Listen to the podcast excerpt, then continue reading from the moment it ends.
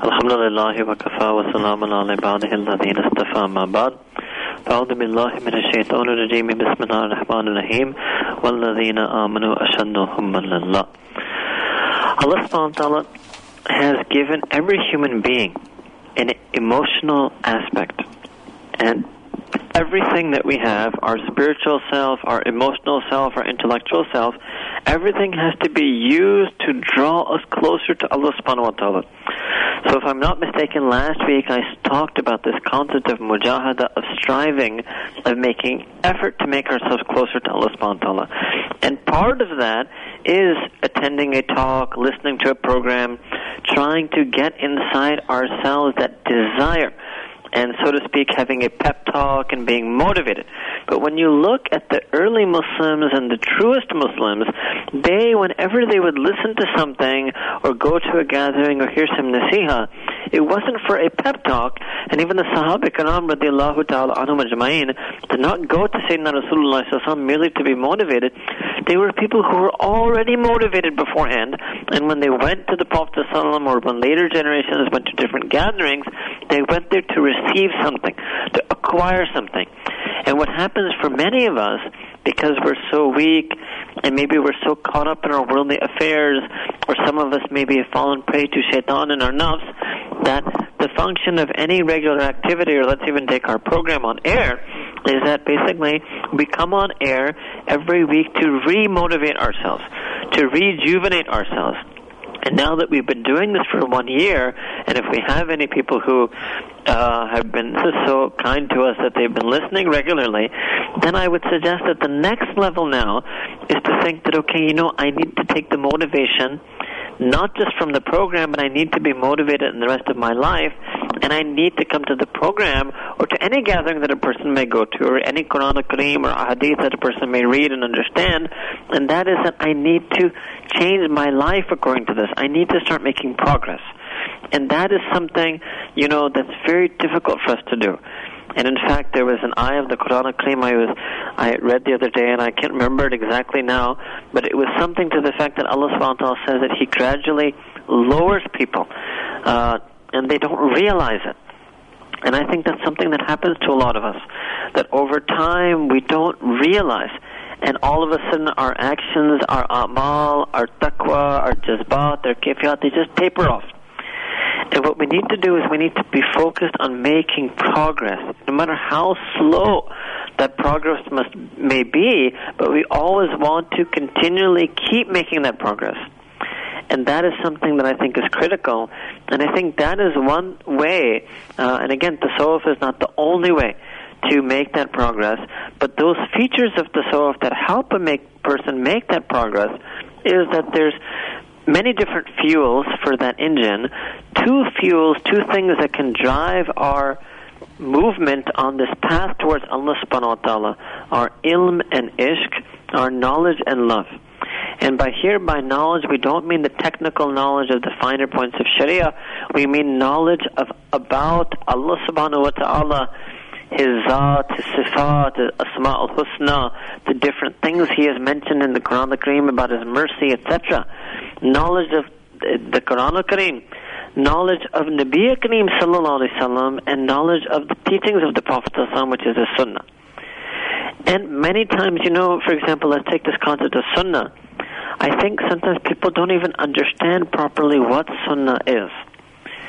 And we think that Sunnah is a legal category that comes after Farz and Wajib, or we may think that Sunnah is something that is mentioned in Hadith. So I'm not saying that's incorrect, but today I want to put forth another possible understanding of Sunnah that will motivate us, not just to remain motivated, but will motivate us to become people of action. And that is, Sunnah means, following the Sunnah means making ourselves the way the Prophet ﷺ wants us to be. That is following the Sunnah. And this is not, when you understand it this way, then we're not going to think that the Sunnah is something optional. Because just like it's not optional that I am His ummati, just like it is not optional that I am His follower, it's necessary for me.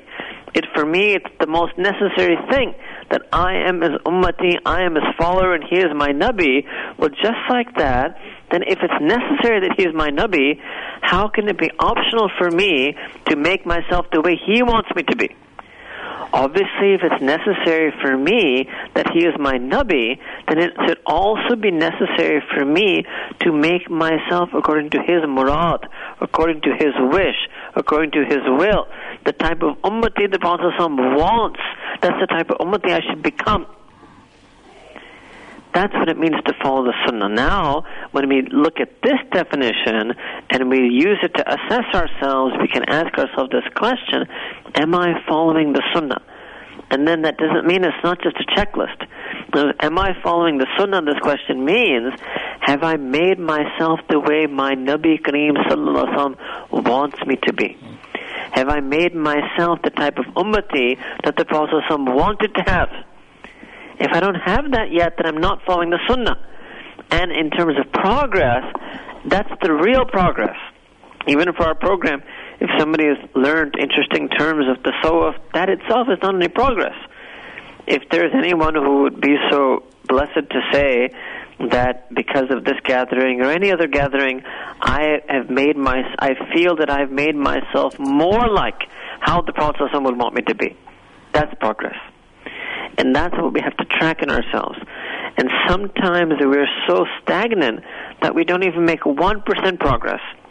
For example, there may be some of us who can say, from last Thursday to this Thursday, I haven't even made myself 1% more the way the Prophet would want me to be. So we have to have even that 1%, we have to have that progress.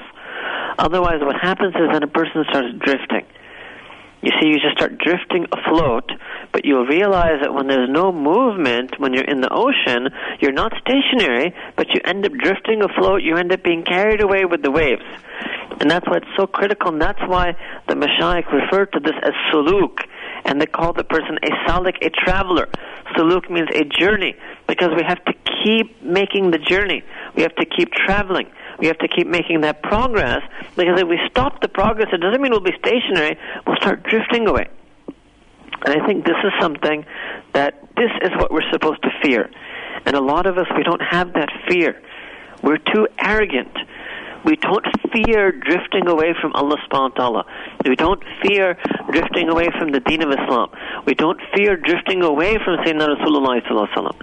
We should have a fear of this, and we should use that fear to motivate ourselves and to make progress. That if I don't make progress, it's not that I'm going to be at a standstill or I'm going to be a plateau. I'm going to drift away. I'm going to drift in the other direction. And the effort I could make now to increase myself, however slowly, even that 1%, is still less compared to if I allow myself to drift away, the amount of effort I'll have to make to come back. That's why it's critical that we just keep moving. We keep having this movement. We have to make ourselves in the way the Prophet wants us to be. And just like that, being a true believer of Allah subhanahu wa ta'ala means that we have to make ourselves the way our Rabb wants us to be. And this is what Allah subhanahu wa ta'ala taught us through hadith of the Prophet Man kana lillahi kana Allahu lahu. That whomsoever makes themselves Allah's, Allah subhanahu wa ta'ala makes himself theirs. Subhanallah. And this is how we move from the ilm to the ishq. This is what a person is thinking. And a person should think, I want to make myself more Allah's because it's fine, I'm selfish. I want to make Allah more mine. Subhanallah. Man kana lillahi kana Allahu lahu. So you move on that ishq. We want to have more love for Allah subhanahu wa ta'ala. And that's the second thing we're lacking. So we're lacking the knowledge and we're lacking the love. That's why we don't make the movement. So we can listen to different things, we can be regular in different things, but it tapers off, it plateaus off, then even worse, we start to drift. And when we drift, now then it's very difficult. We've got to, all of us, me, everyone, we have to snap out of it. We have to snap out of it, otherwise before you know it, we've drifted far away. Before we know it, we went so many days without doing our ma'mulat. Before we knew it, we went so many days without doing months, years without praying tahajjud. We don't realize when this drifting thing happens, I don't know if I'm trying to conveying this fully, when this phenomenon happens that we just drift, we just coast, it leads us very far away from our goal. So we have to keep moving. That's the mujahada. That's the struggle. That's the effort. Keep striving. Keep moving. And the fuel that's going to enable us, the tools that are going to enable us to keep moving is ilm and ishq. The more and more knowledge we have about Allah subhanahu wa ta'ala and the deen, the more, and you know, sometimes, and you'll find that we don't do that. People don't, on a week-to-week basis, we don't increase in our knowledge. A few ayahs, a few hadith, reading a few pages of a book. And anyone who tries this, you'll be amazed. Even if we just read a few pages of a good Islamic book every day or every night, sometimes a person is amazed that just that one sentence leaps out at them from the pages. There's something there because Allah subhanahu wa ta'ala does the hidayah. وَالَّذِينَ جَاهُدُوا فِينَا لَنَهْدِيَنَّهُمْ سُبُلَنَا, that those who strive in our path, I will certainly and surely guide them to multiple ways that lead towards me. And so even when we do something so small as read 5-10 minutes a day, you know, a good Islamic book, Allah SWT will make that book speak to us. He will make things leap out from there that will change us. He will put the nafa or the benefit in that ilm. All we have to do is simply get it. And just like that on the path of ishq, when we have this love for Allah subhanahu wa ta'ala, love for the Prophet in our heart, then we would want to become more like them. And this is another, more like the Prophet ﷺ, we would want to make ourselves more like the way they want us to be. Now this is another problem that we have, is that we have love for ghairullah in our heart, unlawful. Any love that Allah subhanahu wa ta'ala has commanded, or any love that Allah subhanahu wa ta'ala has permitted, or anything love that is in the name of Allah and for His sake, that is something different. That is all religious loves, or permissible loves. Unlawful love in our heart for ghairullah. If we have that in our heart, Allah subhanahu wa ta'ala won't come in. That's the number one reason why we don't have that love. You know, there's a saying in tasawwuf, and I'm sure Malam Musa Sahib would have heard it, that sometimes a student is an aqidat student and sometimes he's a muhabbat student, right? And the aqidat student is the one who likes the shaykh, but doesn't really love them. And it means that he takes the shaykh for granted.